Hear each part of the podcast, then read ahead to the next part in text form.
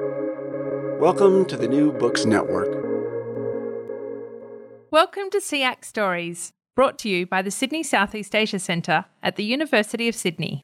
This podcast tells the stories of our members. I am your host, Natalie Pearson. Migration and architecture have emerged as a new topic of research at a global level. Take migrant worker dormitories in Singapore, for example. These are sites where structural inequities in architecture and legal regulations have had a significant impact on the living conditions of migrant workers, and they hit the headlines in 2020 as sites for the spread of COVID. To talk to us about the relationship between architecture and labour, I am joined by Dr. Jennifer Ferng, Senior Lecturer in Architecture and Postgraduate Director at the University of Sydney. Her research addresses asylum seekers and refugees, forced displacement, and migration in the built environment of the Asia Pacific region.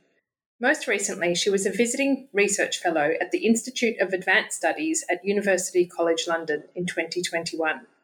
Jennifer, welcome. Thanks for having me, Natalie. It's great to be here. So, housing is already quite an interesting issue in Singapore, with the vast majority of Singaporeans actually living in public housing. But you're taking a particular focus on migrant worker dormitories. What is it about these sites, these buildings, that first caught your attention as a scholar of architecture?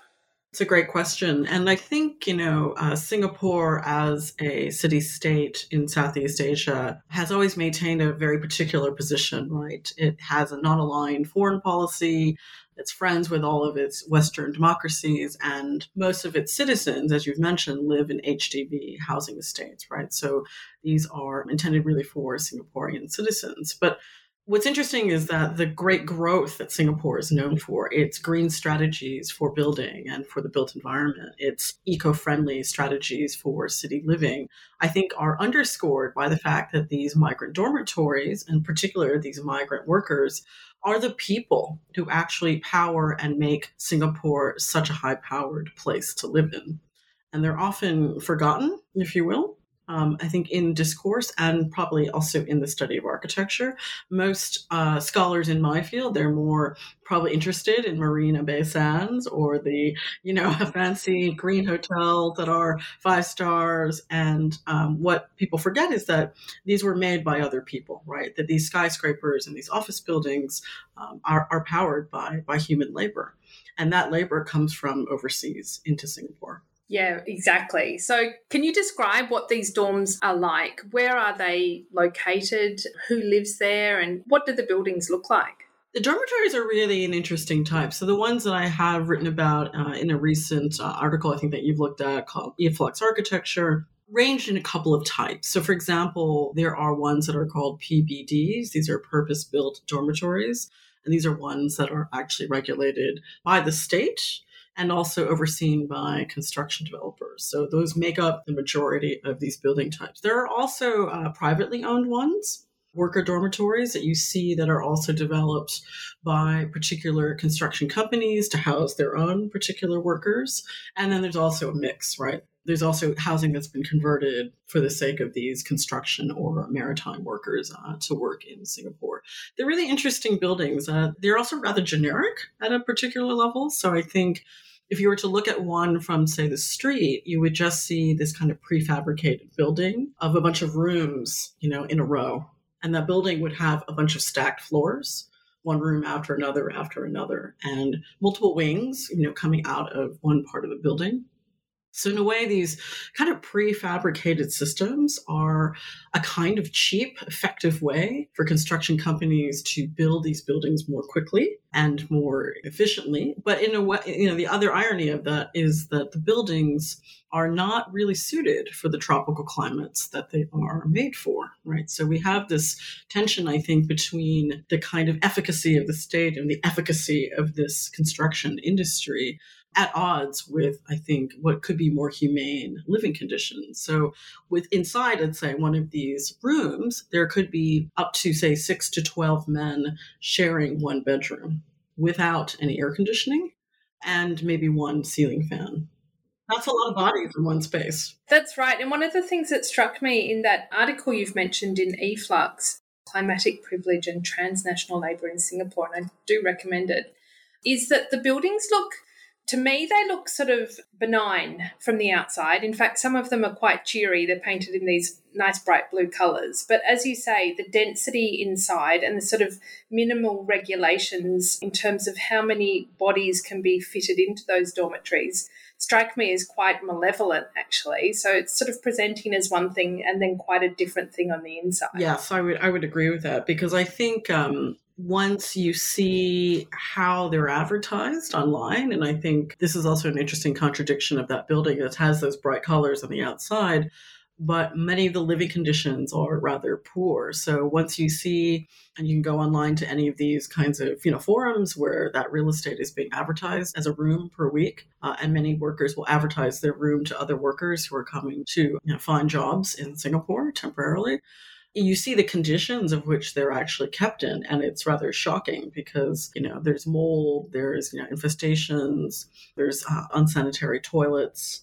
And what's interesting is that in the legal regulations behind these buildings there are no minimal standards that are actually set for these migrant workers meaning there are only spatial dimensions that are set. So the rooms only have to be of a certain size they only have to provide a given number of amenities and on the contrary, there are no extras included, right? That being primarily air conditioning. Well, you did mention the private dorms earlier, which built, I believe, to reduce commuting time of the people who live inside them. And on paper, they sound, you know, not so bad. They've got ATMs and convenience stores and communal places for recreation is it quite different in terms of how they present on paper versus the reality of living in them? I think so. And maybe, you know, I think this is also efforts by the Singaporean state to control this particular population, right? This really is a long history of Singapore, going back to the time of Lee Kuan Yew. But, you know, the idea that these dormitories occupy a certain strata of society is really evidenced in the legal regulation. So, for example, um, the private dormitories that you've mentioned, Natalie, um, they can have a lot more amenities. So some of them may have a bit of air conditioning, or you know, access to yoga classes, or extra, I don't know, you know, benefits or things for the canteen. But you look at how much hourly wages, or you know, even monthly wages these workers are paid, and it's still shocking. So, in a way, you know, it's kind of, at least is how I've interpreted it, and I think a few other scholars would agree with me, is that in a way, the, the state, as well as these, you know, construction developers, are hindering both the mobility of these workers as well as their progression into Singaporean society. Yeah, I think you do a really good job of demonstrating how this architecture, the laws, and the migrant labour, how entangled all these issues are and how much they intersect in these sites. Um, one question I just wanted to ask you, which you mentioned briefly, is about gender. You said men or males, and most of the people who live and work in these dormitories are working in the construction or the maritime sector. So, is it all men in the dormitories, or are there instances where women might live in these dormitories? I think that's a really great question, Natalie, particularly about yeah the gender differences when it comes to construction, and you, you do see this truly in the in the work of dormitories, they are mainly men. There are very few women, almost by no women, at least that I've kind of uncovered. But I think a lot of the women who do come from uneducated overseas backgrounds to work in Singapore tend to work more in the informal economy, in domestic situations. So they are you know, live in maids or nannies, to use lack of a better word, domestic help I think they have a lot in common with the construction workers and the maritime workers because their wages are also considerably very low for the kinds of work and care that they do give for many of these families who live permanently in Singapore. So you don't see a lot of women, and you, you will not see a lot of minors also working in these two industries specifically. So they are mainly men or married men who have left their families, let's say in Bangladesh or, or India, who've come to seek a better job in Singapore. Right, and they're remitting most of their pay back to India or Bangladesh or their source country. Yeah, from that's that's a whole other interesting tangent that I think other scholars have also followed up on, uh, particularly uh, with worker remittances and and basically how this has spatially evoked financial flows between one offshore site and say the workers' home countries. Yeah. Okay, so in this article that you've written called Climatic Privilege and Transnational Labour in Singapore, you use a really evocative word to describe architecture. You say that it is complicit in reducing basic living amenities for migrant workers. How can a building be complicit? Yeah, it's a really good question because I think people often think, and they think of buildings and architecture, and these they are passive agents, right? Buildings are not alive like human beings are. They are not animals. They are not part of this living matter of this planet. But what's interesting is that I think buildings and, of course, the built environment, including the cities we live in, shape how we are as human beings, right? So they shape our growth, our education, our work and professional statuses, um, our trajectories, right? Beyond just us as a kind of biological being. So I say that in a way because I think architecture has enabled maybe as well some of these poor living conditions. And if you're again to look at the kind of entanglements between the Singaporean state, these financial investments, and even the construction industry, they're quite complicated because they want the buildings to be enough for the workers, but they don't want to make them too comfortable. So they don't have, in most of them, they don't have air conditioning. And Singapore is a tropical climate, hot and humid all year round. I found it really interesting to think about how the Singapore government has long emphasized productivity and Singapore as the economic powerhouse and cultural powerhouse of Southeast Asia. And yet you think about the impact on productivity of living in a building that doesn't have any air conditioning in that sort of climate and it's such a disconnect. Oh yeah, and and I think in a way, you know, what Lee Kuan Yew had said when he called Singapore the society in transition, um, that model of productivity, that model of efficiency was really geared towards Singaporean citizens. And I think that's a point I do want to make here on the podcast is that what's interesting is I also find that, you know, migrant labor, and I think, you know, other members of my colleagues who have been part of, say, the Asia Pacific Migration Center, you know, do a lot of work in this space as well. So they can also speak to this. But generally, I find that, you know, these benefits, these kind of what we think as basic human rights, like living in a comfortable space, having enough daylight, having a, a toilet to use at night, and privacy is not is not for everybody. And I think we have very much first world nations, you know, including Australia, United States, now even Singapore, that are propagating working conditions that are not helpful for many people, and it's a, it's a shame. Um, and you know that is really played out in the fact that most of these dorms are sort of out of public eye. They're in these sort of far flung places away from central neighbourhoods. Have you managed to get access to any of them to do your research?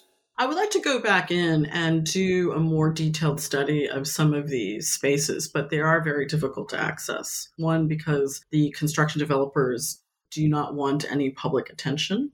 There is a way of working with some of the local Singapore advocacy groups. I know some of the worker activist groups that are based in Singapore have gotten access because they are based locally. But again, it takes a lot of, you could say, persistence one might say, to get into some of these spaces. There is a lot of documentation, I think, about them, but I think, you know, what has been more interesting would be to do a comparative study across the different types because, yes, some of them are far flung, but some of them are in more centralized neighborhoods, some of the private ones, maybe. But I think there is a general feeling here that most of the, you know, HDB states and, and the Singaporean citizens who live in these kind of, you know, nice, er, nicer areas don't really want the dormitories around. And so you do see this in the uh, URA's legal regulations, where they've actually designated certain zones that these buildings can be placed into. And that too is very purposeful. Mm, yeah. Now, um, I mentioned COVID in my intro, which really laid bare the living conditions of these dorms because they became sites for the rapid spread of the virus in 2020 and, and places that the government didn't seem to be able to regulate. And they also became places that were subject to extended lockdowns. Is it fair to say that COVID revealed problems about social inequality in Singapore that had long existed already? Yes, I would definitely agree with that point um, that you've made. Is that COVID has not only, I think, highlighted those disparities that were already there, they probably magnified them. And I'll give you an example. I think at the start of 2020, um, I think I did a different piece. This was for another architectural platform called, literally called Platform. And the piece that I was interested in writing for them was also about you know, using these dormitory buildings as, as what the Singaporean government calls circuit breakers, right? That they were kind of moments that, you know, the rest of the policy was able to catch up and, and these dormitories were locked down, right, as a result of the COVID policy. Um, but what's interesting is from that particular point, I guess it was like April, May of 2020, when really COVID was starting to spread around the world. The, the government was really using, the Singaporean government was using other spaces to house some of these migrant workers uh, who were being quarantined from COVID or were close contacts of, of a COVID person. And they were using some of the car park spaces, some of the void decks. These are the first floor levels underneath some of these uh, housing structures as places to sleep for these particular workers. Now, imagine for a moment that you had a Singaporean resident or citizen, or even an Australian citizen, sleeping out in the open because of COVID restrictions.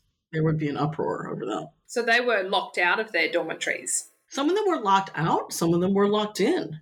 But you do see, again, I think to highlight more forcefully here, the discrepancies between uh, how the migrant workers were treated when they were being quarantined and, say, somebody who was just a regular Singaporean citizen, right? There are similar protocols, but you have a lot of testimonies from a lot of migrant workers that were explaining, well, you know, they weren't allowed outside their rooms. There were, wasn't any kind of exercise. They were in there for like 23, 24 hours a day with the same people. Their food was often rotten they weren't given fresh food or fresh water. You know, so so it was also the something that I think the Singaporean government, you know, to their credit, has also tried to improve uh, in terms of what happened last year versus this year. Yeah, I, I, actually wanted to ask you about the fact that these migrant worker dormitories had been home to such a, a, spread of COVID had prompted the Singaporean government to try and improve living conditions as a result. Not not just to minimise COVID, but for the you know the general health and well being of the people who live there. That did. I think that did happen last, uh, actually starting this year. I believe there were improvements that were being made through several ministries um, that do control the dormitories to kind of improve some of the living conditions. Now, to what extent, I'm not quite sure yet. I haven't revisited this issue. But I think there have been some indications that they were trying to address that. But what's also interesting is that the dormitories are classified under a number of ministries and agencies. So they're somewhere between labor, uh, environmental agency, urban planning, and defense. And so the classification of some of these buildings is also very provocative because if this were just, you know, a source of, say, commercial labor, right, and these were just to funnel and create these buildings that Singapore is known for, that would be one thing. But the fact that the state, the Singapore state itself, considers these to be border issues, immigration issues, as well as labor and defense issues, I think is very telling. Mm. There's no doubt that migrant workers are the untold part of the Singapore story. And I think your work thinking with buildings is absolutely fascinating to me. Um, this idea that architecture can be complicit and the way that it reveals all these issues relating to power and climate and capital is just fascinating, Jennifer. So I'm going to wrap up with one last question. As someone working in architecture, as an architecture scholar, what sort of design features and attributes would you like to see in these dorms? Or is it more about abolishing them altogether and recognising migrant workers for the contribution that they make as on par with Singaporean citizens? It is a great question you've asked us to end on because I think at the same time, yes, I would lean more towards abolishing these types of living conditions altogether because if these migrant workers are so valued as a source of labor, as a source of input and capital for Singapore, why are they not valued as such? Why can they not be given access to the HDB estates? But, you know, this is at odds with the other citizens who currently live in Singapore. So, yeah, it is, it is a tough answer to have. Ideally, I don't think it is about giving them better conditions. I don't think that's enough. I think, in a way, if we are really to think more about models of equity, inclusion, and diversity when it comes to migrant labor, but also when it comes to architectural design, we should be designing for everyone. It should not matter if they are a migrant worker, if they are a student, or if they are a citizen who goes to work in an office as architects, we have the basic fundamental duty to create humane spaces for everyone. So that really should be the underlying universal agenda. Thank you, Jennifer. That's a great point to end on, and it applies not just in Singapore, but in Australia and elsewhere as well. Thank you so much for joining us at SEAC Stories. It's been really interesting and best of luck with your research going ahead. Great. Thank you for having me, Natalie. You've been listening to SEAC Stories, brought to you by the Sydney Southeast Asia Centre at the University of Sydney. Make sure to keep up with all our SEAC Stories podcasts by following us on your favourite podcasting app. If you like the show, please rate and review it on Apple Podcasts. Every positive review helps new listeners find the show. And of course, let your friends know about us on social media.